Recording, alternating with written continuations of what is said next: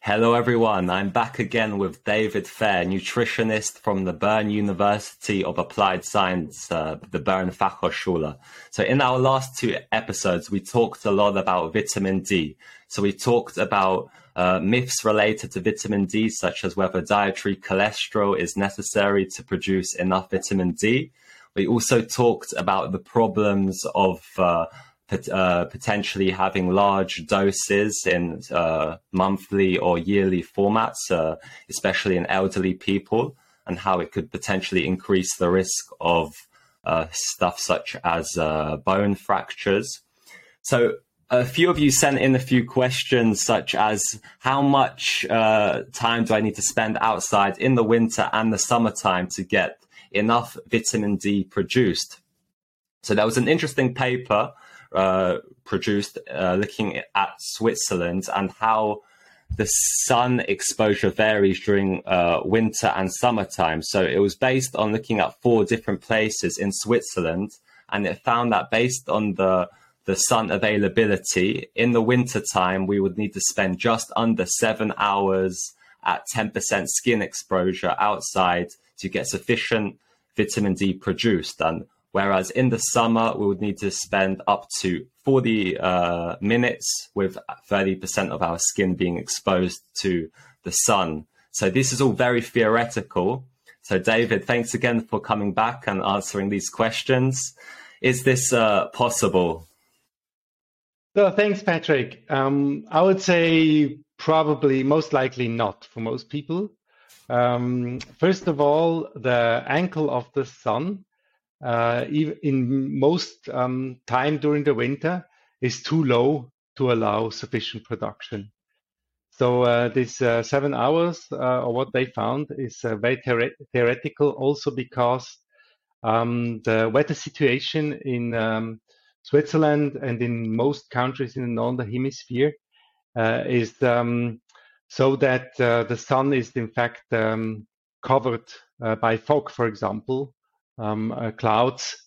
Uh, and uh, this may maybe work for higher altitudes in Switzerland, like 1,000 or 1,500 meters above sea level.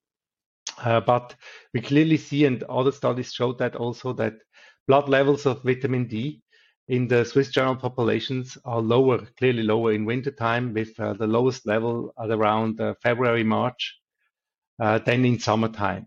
So if you want to avoid that practically, it's um, makes makes much more sense to take a supplement instead of uh, going outside and expose uh, too large uh, areas of the skin and the risk to uh, catching a cold. And the other thing is that uh, we might stay more often inside for several reasons, for windy weather and cold weather, and uh, because activities they shift to like indoor activities during winter time.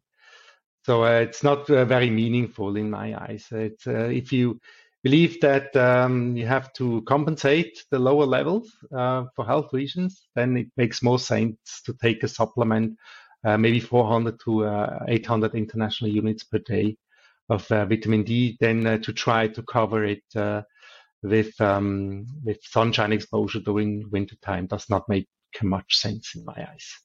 Mm. So I have a supplement which I bought recently at 4,000 international units so this is something you would not recommend, right?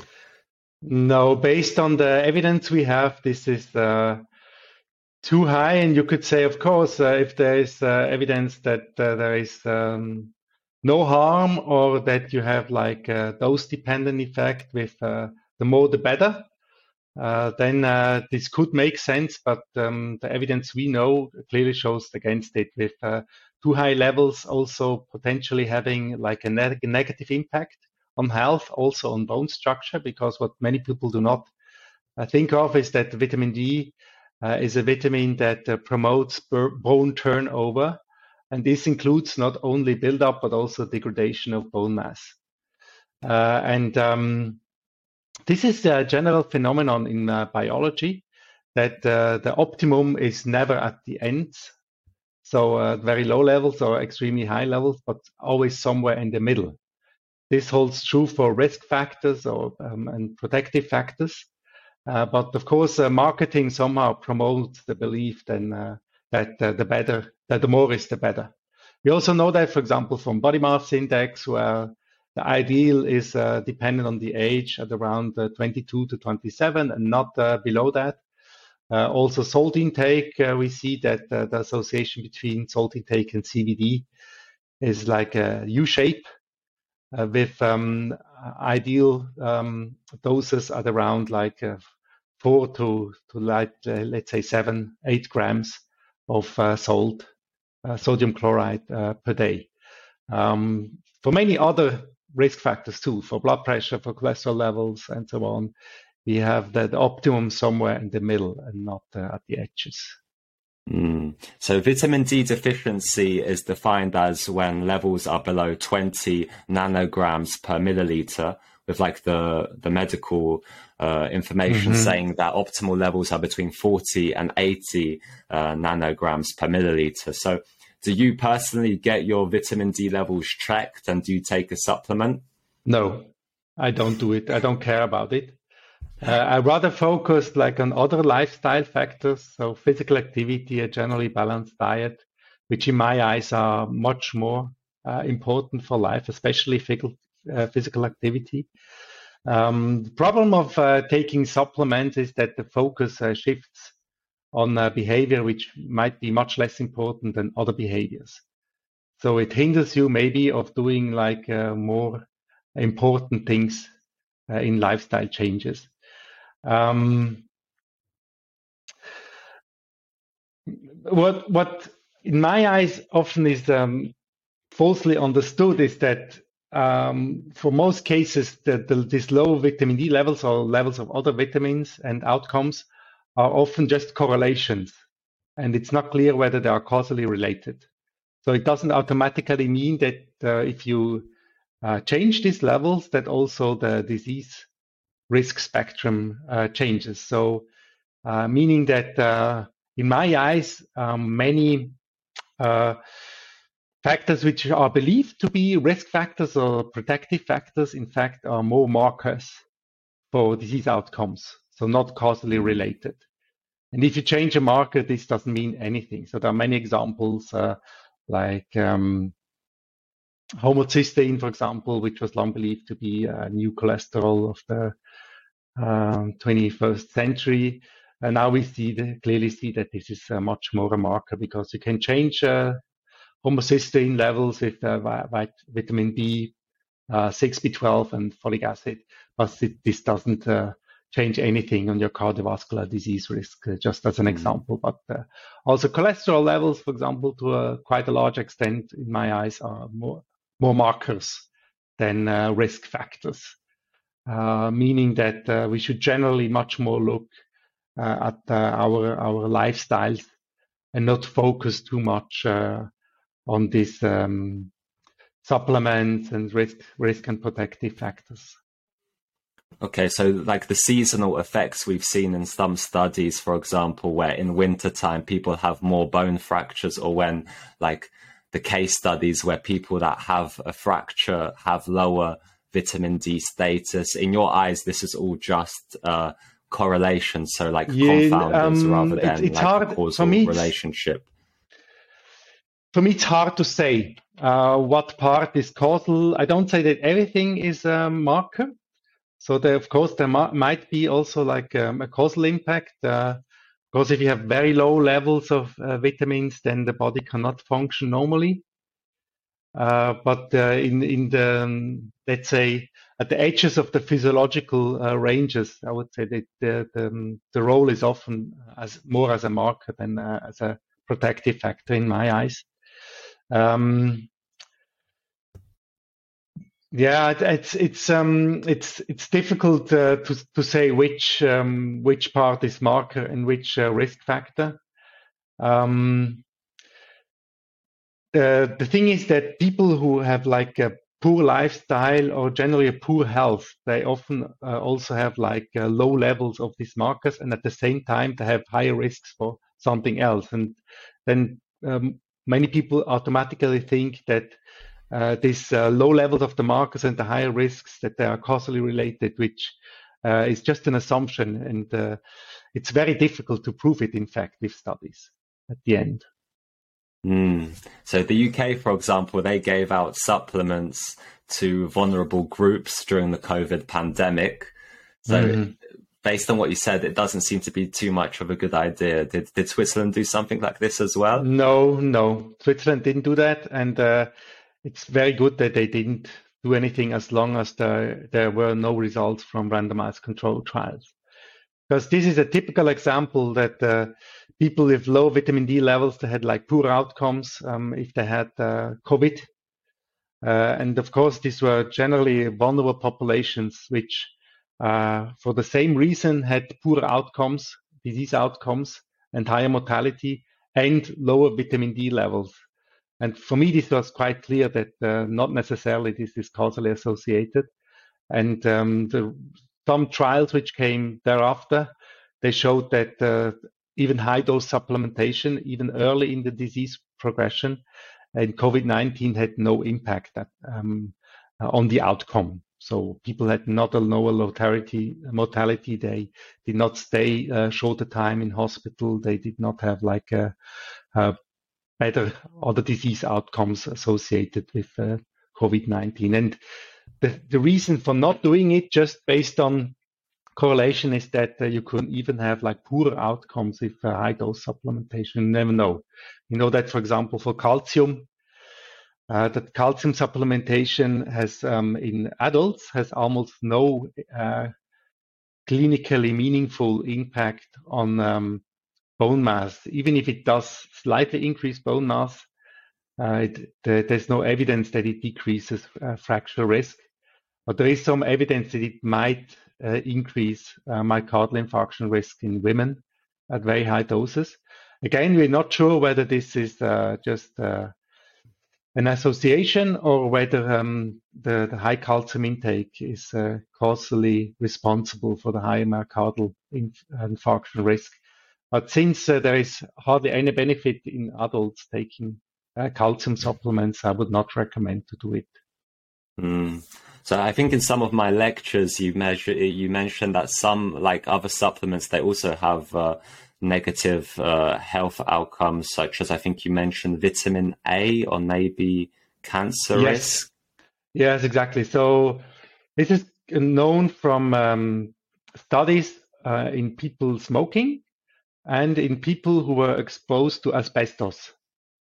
So uh, Eternit, which uh, is a Swiss product, in fact, and uh, unfortunately still used uh, in other countries, uh, I think South American countries, partially use this product, which has good properties for heat and fire protection. So it's used to build to build buildings and uh, especially protections around heatings. And uh, these fibers, they go into the lungs and they increase strongly um, the risk for some types uh, of uh, cancer, not only lung cancer, but also mesothelium uh, cancer.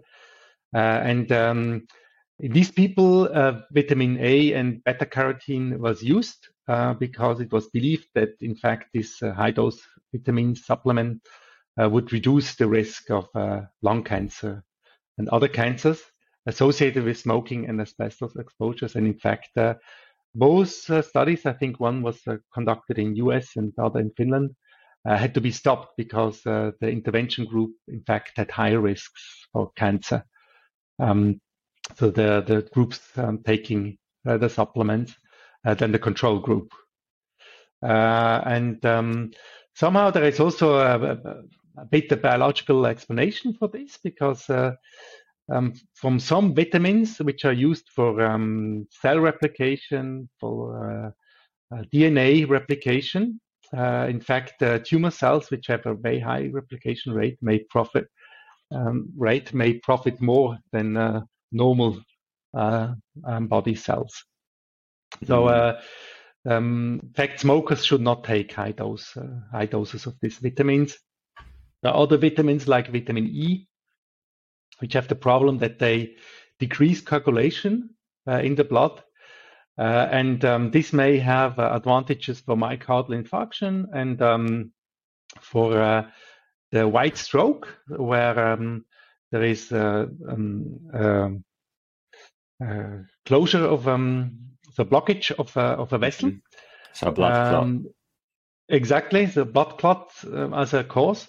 Uh, but it's clearly a disadvantage for the other type of stroke, which is the hemorrhagic stroke, also called red stroke, where there's a rupture uh, of um, a vessel, um, of a brain um, vessel, and the blood flows out of this vessel and then increases the intracranial uh, pressure, the pressure inside the skull, uh, which ha- might have might have uh, more um, stronger and larger consequences uh, for people with red stroke than with white stroke and myocardial infarction. And it's also harder to manage and to handle uh, from the medical perspective. And uh, the authors looking at these uh, risks, so the decreased risk for white stroke and for myocardial infarction, the higher risk for uh, hemorrhagic stroke, they clearly say that um, you better should not take um, vitamin E supplements um, because uh, um, if you look at um, joint risk, you have more disadvantage than advantage. There are um, other studies, for example, looking at folic acid in high doses, which also speak uh, rather against than in favor of taking uh, this, uh, these supplements. Um, and there are also differences with um, blood levels coming from supplements or from, from natural sources showing that uh, if you have high levels based on like uh, food consumption, normal food consumption, for example, of folic acid, uh, this may much more lower your risk, for example, for post, uh, prostate cancer um, than uh, having high levels based on supplement intake of folic acid. Mm. and also for people doing a lot of sports. In fact, this is also a marketing thing. Uh, that uh, people doing a lot of sports they think that they should take uh, supplements and in fact especially high dose supplements, they decrease performance and they decrease uh, the effect of uh, training. So when you train or when you do sports, there are free radicals uh, emerging. Uh, and um, these um, free radicals, in fact, are part of the, the game, are, are part of the fact that you increase performance um, through training. So, uh, uh, and um, and if you wish to have an impact of the training, you should not take these uh, supplements because they block these free radicals and also block a part of the improvement that you that you have with training. Mm. Thank you. You answered a lot of my questions there, which I was going to ask. So great. So if we just um, take a little bit of a step back again, uh, what about iron? So I've also said some people uh, have said maybe iron supplements are not as good as iron in food. Is this uh, mm-hmm. uh, is there any evidence in this? Well, iron is really a problem. Uh, I'm not sure about uh, other countries, but in Switzerland there uh, is a part of the population with low iron levels, and in contrast to other micronutrients, uh, also younger people, especially women, are affected, but also people doing a lot of sports um, might have low iron levels. Uh, and uh, they have problems to cover this demand with uh, the normal diet. And in this case, um, it might make sense to take an iron supplement, maybe uh, with uh, vitamin C to st- stabilize this iron. So uh, for the supplement, it does not really increase the uptake, but it stabilizes it in the in the stomach. It's only for plant-based iron sources that vitamin C and other acids might have a positive impact on the uh, bioavailability, but not on animal sources or on supplements. Um, so it might make sense to take uh, iron in order to, uh, for example, in the framework of anemia uh, or other um, problems associated with uh, iron deficiency, to take iron supplements for a certain time, but only iron, uh, maybe with vitamin C, and not like as a multivitamin. I would not recommend that um, and not longer than it's absolutely necessary. And um, it should also be looked at uh, other reasons for this iron deficiency, uh, including um, iron loss uh, through blood. Uh, for example, uh, strong menstruation. Uh, there we have other means to um, reduce menstrual blood loss or gastrointestinal losses of blood or in the urinary tract uh, losses of blood. So first you have to look at this, especially in elderly people. Um, otherwise, it doesn't make sense to um, take the, the iron supplement all the time, and the so the cause is not the um, the intake um, uh, for the problem. Um, uh, I would not exaggerate it with iron uptake. So um, no new evidence rather speaks against like intravenous um, iron uh, supplementation, supplementation, which is often done uh, because this is completely unphysiological and often also not sustainable.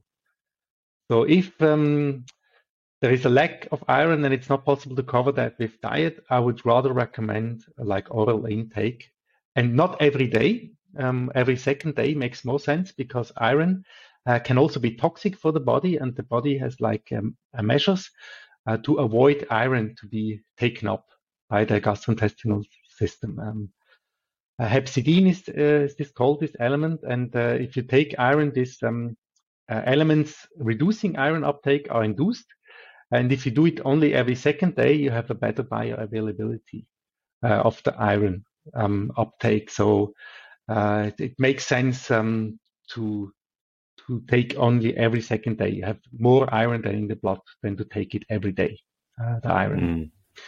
Mm. Um, and would not take it in very high doses because it's a pro-oxidant. It uh, may release uh, free radicals uh, in the body. And uh, this, this is why the body also protects uh, itself from too high um, iron overload. Um, by reducing um, the, the bioavailability. Okay, so has iron got any like links with like health outcomes? So, for example, any like, uh, um, uh, like stroke or cancer? It's hard to say. There is some evidence, but for me, this is not enough to say that iron is really causally. We clearly say that um, we should warn about too hard, too high uh, iron intake. Um, some scientists believe that iron is part of the reason um, explaining the, the, association between high intake of uh, red and processed meat uh, and the increased risk for some types of cancer like uh, colorectal cancer uh, and uh, cardiovascular disease. But for me, this is quite uh, hypothetical. Okay, so we've been talking a lot about supplements. So now especially for like uh, specific groups with uh, dietary habits such as vegan there's a lot of uh, fortification going on so for example b12 mm-hmm. or um, maybe calcium fortified milk because if mm. vegans for example don't get fortified products it's very difficult for them to reach the rda so do absolutely do uh, my question is do uh, supplements and fortified food are they basically the same? Like do they do you assume that their health outcomes will be the same? So it's very hard to say. So i don't dare to make a, a statement here because we really don't have the, the scientific evidence for this. For me however there are some points speaking against um, this fortification. Uh, first of all uh, nature does it uh, best so the way that um, a natural product um, supplies uh, gives us the, the nutrients we, we need um, is uh, probably the best also in the in the matrix uh, of the food. Uh, also with elements potentially reducing the uptake like uh, phytic acid or uh, oxalate, um, which can also have like um, a, re- a, reduction effect on the uptake, for example, of iron, which absolutely makes sense. Um, uh, so it protects us somehow also from uh, overdose of these uh, nutrients. Uh, uh, and um, on the other side, uh, it really could make sense because a lot of these um, cow milk replacement products, these vegan products, in fact, if you don't fortify them, they may not cover the demand because they're too poor in uh, like calcium, magnesium, uh, zinc, iodine, and so on. So it may make sense to fortify. Um, the problem is that you somehow lose the control uh, of uh, the micronutrients that you you take as a as a person uh, living a, a, vegan or having a vegan diet. Um, and the, often these uh, fortified products have the micronutrient in a more bioavailable form. Um, also maybe increasing a little bit the risk of too high intake of some micronutrients. We will see maybe in 30, 40 years what this makes with our health uh, when we have like uh, enough cases, at least from observational studies, in order to be able to to say uh, whether um, these fortified products are really a problem or not.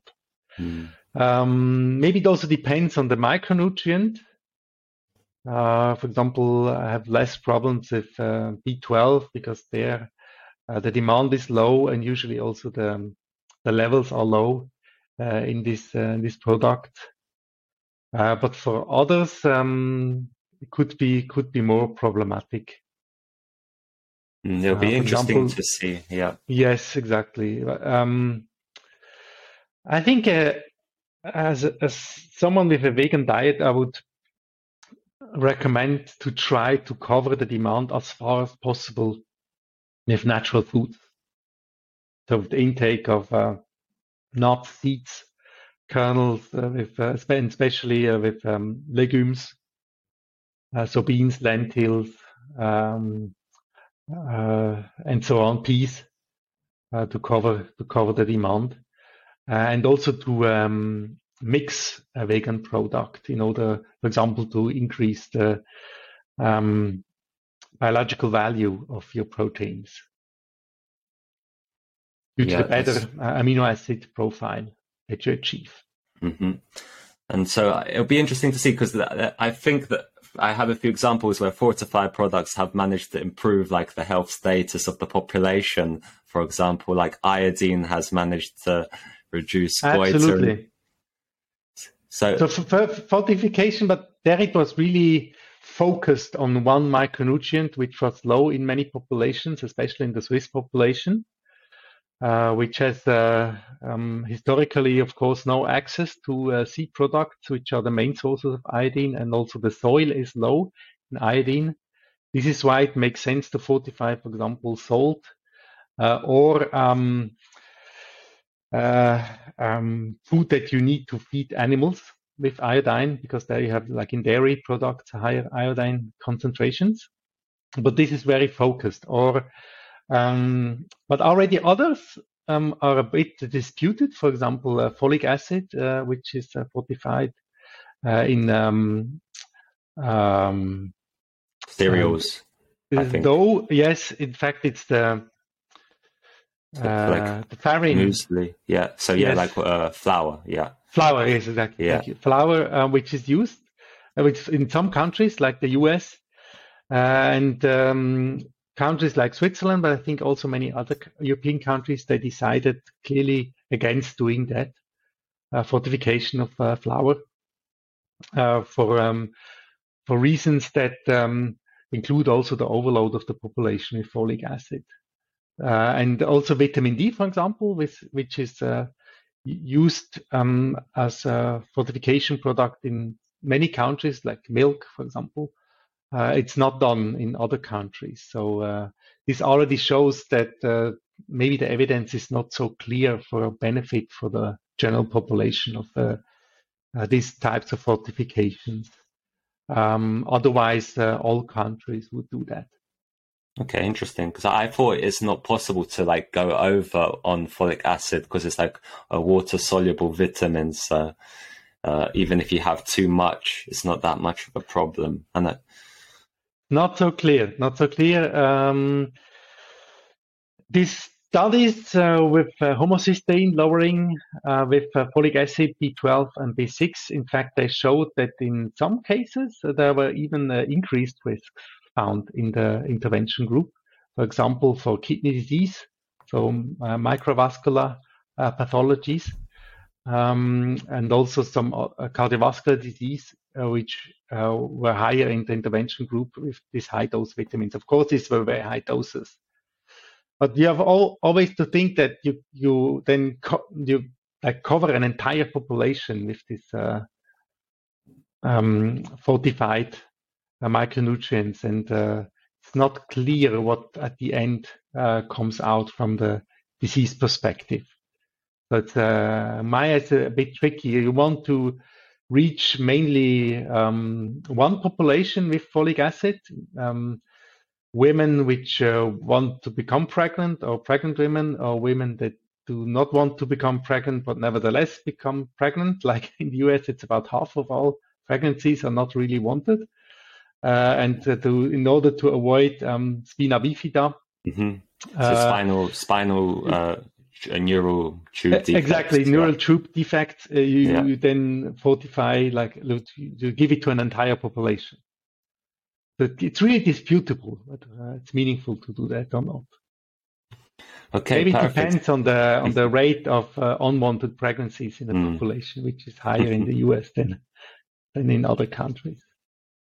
Okay, so let's uh, before we finish off, briefly touch on uh, maybe two more vitamins if you have time. So maybe zinc. So we were talking about uh, vitamin D as a uh, strategy to improve the immune system, so mm-hmm. it's not too clear. But what about zinc? So uh, zinc is known for being important for the immune system. So is zinc worth supplementing? Because uh, only maybe very high doses have been shown to have benefits above uh, mm-hmm. uh, 70 milligrams. So, what is your view on this? Yes.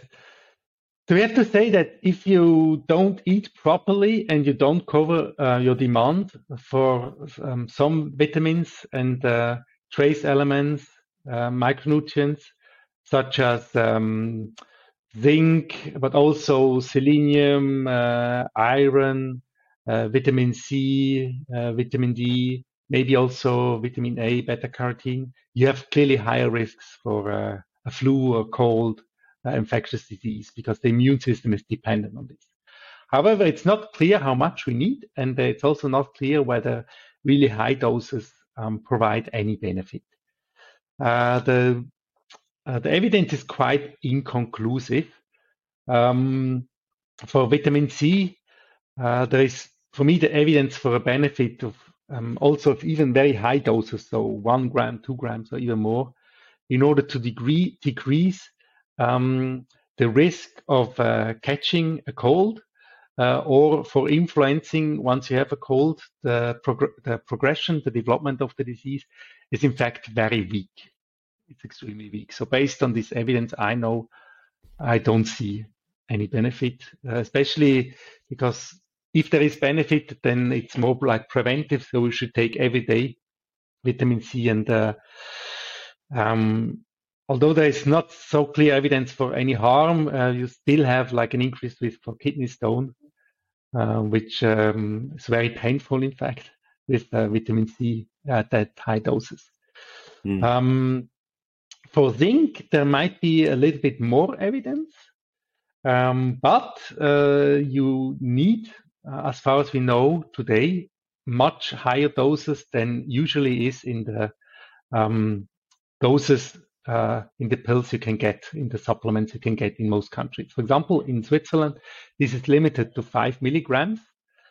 Um, in other countries, it's not clearly limited by law, uh, uh as far as I know, but uh, um, the producer limits it uh, in the in the in the um, pills in the supplements to about like let's say 20 milligrams or so. So um, it's in fact it's in, in Switzerland it's almost impossible to cover the demand um, because you, you, should really need high doses like 75 milligrams. Um, and this might reduce uh, if you take it within 24 hours um, of the first after the first symptoms. Uh, if you take it later, it does not really make any sense anymore. Uh, it might might reduce the duration uh, of the of the cold um, by about 30%. And uh, some studies show that you can also take it like as a, something preventive, but you have to keep it in the mouth, the 70 milligrams. And mostly uh, um, the pill is just swallowed, and then it doesn't make sense at all even if you take 70 milligrams, because it appears that uh, this zinc, it, these zinc ions, they act uh, locally uh, in the mouth regions and uh, kill then the, the germs uh, in order that they cannot uh, really develop then the, the disease. So, um, not only the dose, but also the application form may not be appropriate in order to have the, the full impact. What we also do not know what it does with our body um, if we take over years these high doses of So we know about side effects, for example, gastrointestinal side effects in some people who take these high doses, but we do, do not know about uh, like disease outcomes. Uh, on the long run, we will know that in 20, 30 years maybe.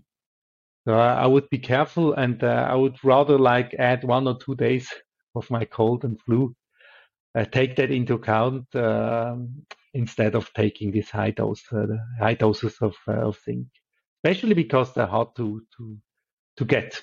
I don't know where you purchase them. In fact, maybe mm.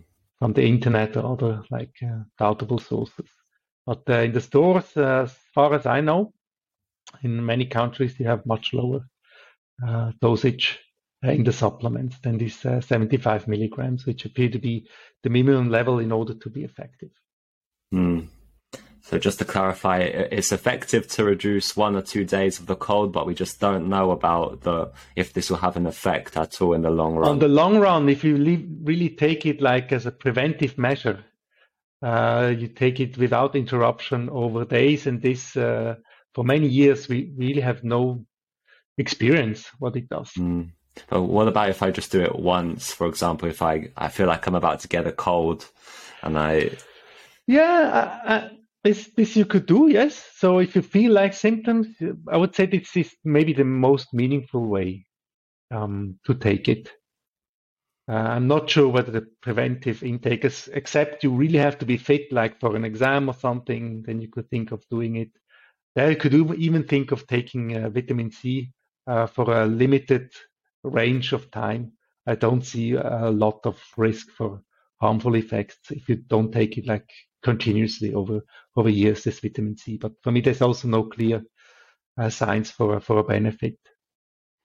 But for okay, example, mm-hmm. like sport sportive people uh, like doing it on a elite level, co- very competitive level. Uh, there, um, the very planned and specific intake of uh, some supplements at high doses may, uh, in some cases, uh, make sense, but certainly not um, uh, sustainably, especially not around trainings. This may be counterproductive. Okay, great for your answers. Thank you so much. And uh, just to finish off, we've got a few extra, a couple extra questions. Uh, uh, what is? We talked a lot about vitamins. What is your the vitamin you would say is the most important, a philosophical question, and then mm. what got you interested also into nutrition and to study this? So vitamins, by definition, they are all important. Uh, they're also interdependent. So uh, the intake or the metabolization in the body of one vitamin may require the intake of other vitamins. Um, so doesn't really matter. Maybe the least important, in fact, is vitamin D because uh, we can produce it ourselves. And some scientists also they think that it's rather a hormone than a, vitamin because it does not really um, cover the definition of a vitamin, meaning that you have to take it with your diet. Uh, otherwise, you get uh, like serious uh, um, deficiencies, deficiency symptoms. Uh, maybe you could make it a little bit dependent on the um, um the frequency of intake.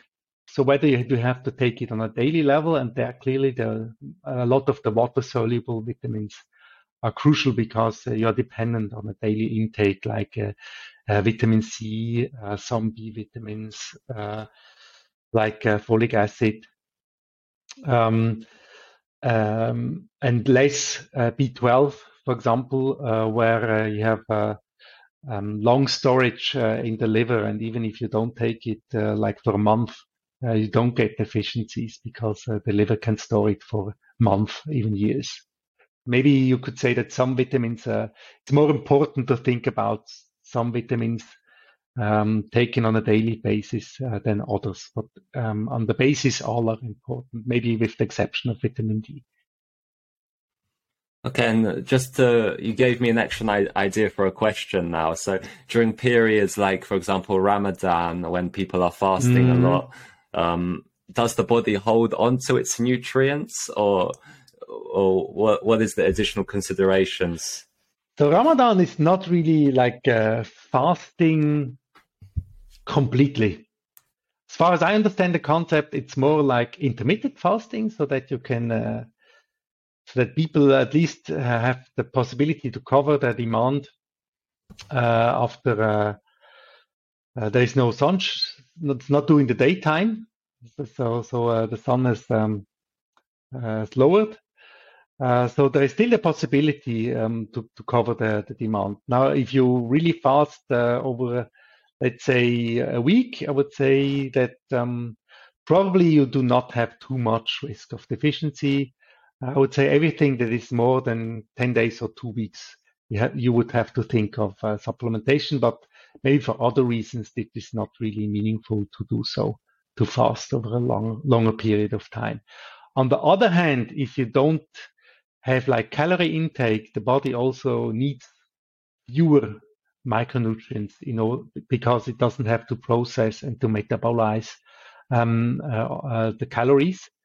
Um, and uh, this is in fact um, the role of many uh, vitamins uh, and other micronutrients to metabolize, so to to, uh, to be involved in the um, energy um, um, metabolism of the body. So they are consumed because we have to transform um, carbohydrates, uh, other energy sources into um, energy um, forms that um, are more um, available for the body, like ATP. So we also may need less if we eat less. Mm. But somehow makes sense. And uh, before we recorded, we talked about uh, that uh, like sugar intake increases the demand of some vitamins, and this is absolutely true.